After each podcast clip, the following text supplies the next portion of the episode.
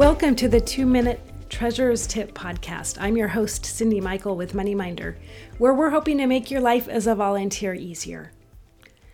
Kathy asks if we have any tips for increasing involvement in her group. Um, she notes that it seems the same three people volunteer and do everything. so I think that's the million dollar question for most small volunteer run nonprofits the beauty of having a small group is that it's easier to make decisions and take action.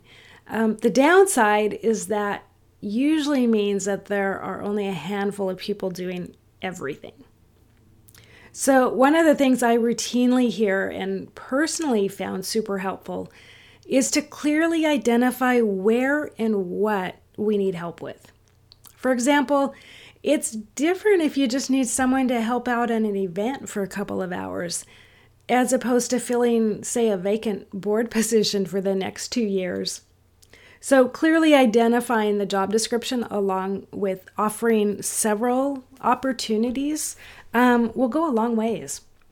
Some of the places I found helpful in locating volunteers is via our social media channels.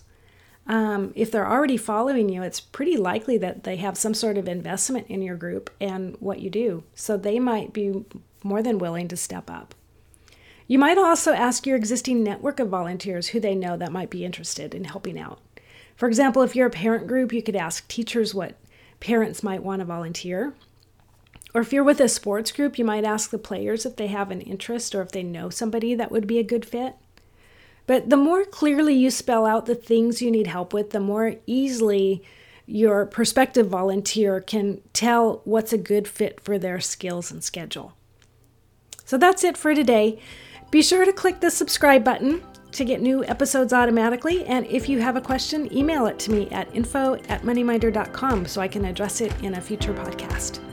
My name is Cyndi Michael, and this is your two minute treasurer's tip for today.